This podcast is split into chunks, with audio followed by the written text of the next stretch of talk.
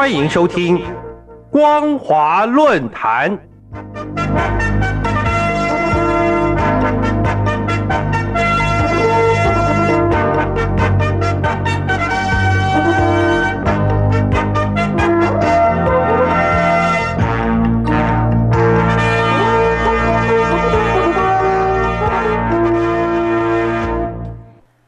各位听众朋友，大家好，欢迎收听今天的光华论坛，我是兰玲。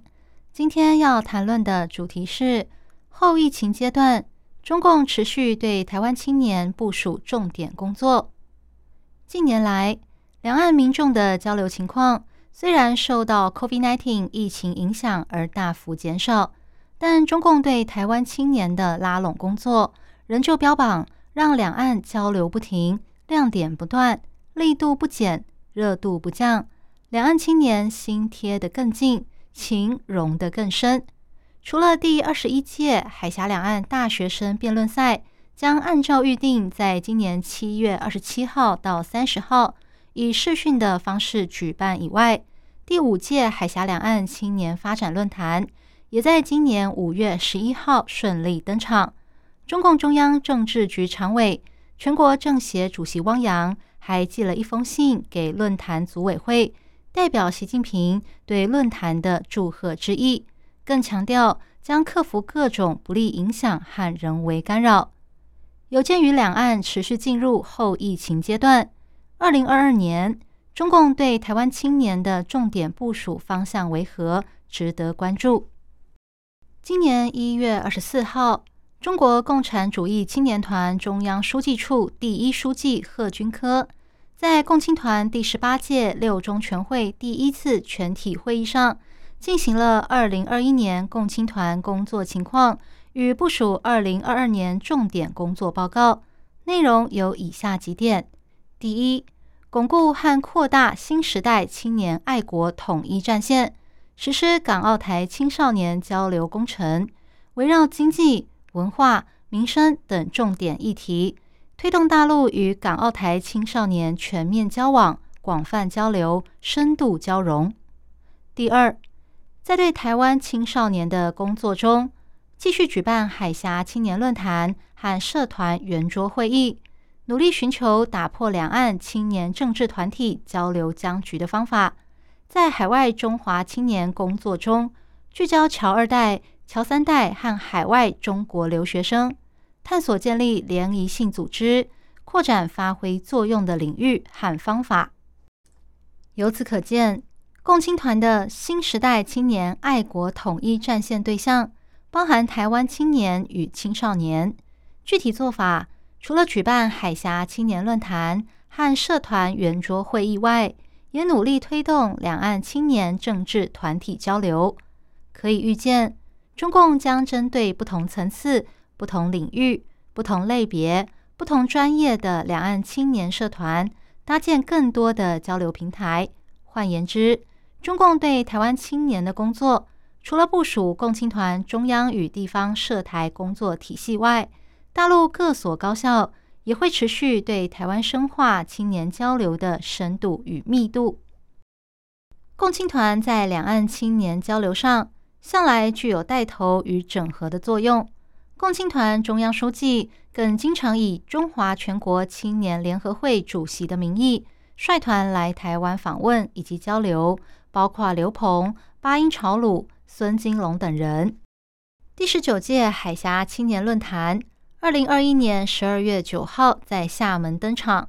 当时，福建省委副书记、省政法委书记罗东川。国务院台湾事务办公室副主任龙明标、全青联副主席徐晓、共青团福建省委书记、福建省青联名誉主席肖华兴等人均有出席。其中，二零二一海峡青年社团圆桌会宣称，多家两岸青年社团将发布二零二二年拟合作展开的重点项目，并针对不同层次、不同领域、不同类别。不同专业的两岸青年社团搭建更多的交流平台，完善两岸青年社团合作的制度安排，并不断扩展两岸青年社团的合作网络。今年二月二十五号，共青团福建省委在福州召开了第十四届第六次全体会议，总结二零二一年的工作情况，并指出二零二二年的工作重点。他说，要深入实施福建省与台港澳侨青少年的交流工程，以海峡青年论坛二十周年、海峡青年节十周年为契机。提升一零一台湾青年创业扶持计划，让两岸交流不停，亮点不断，力度不减，热度不降，两岸青年心贴得更近，情融得更深。可以预见的是，今年底的第二十届海峡青年论坛，仍然会像汪洋所说的，克服各种不利影响和人为干扰，继续举办。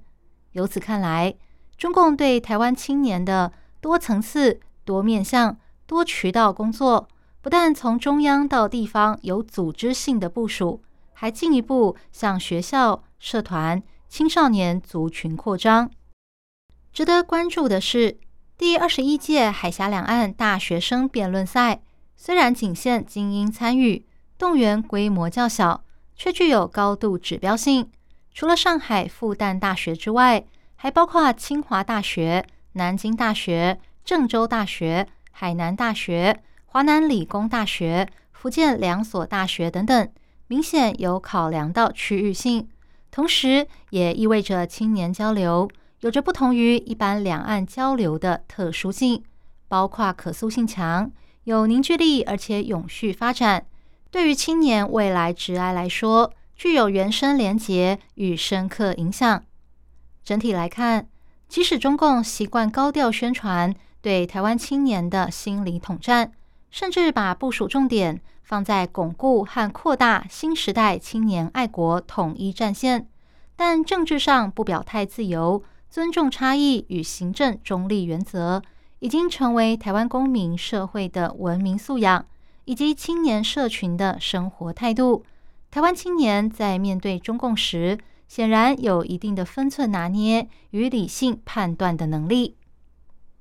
以上是今天的光华论坛。今天分享的主题是后疫情阶段，中共持续对台湾青年部署重点工作。我是兰陵，感谢您的收听，我们下次再会。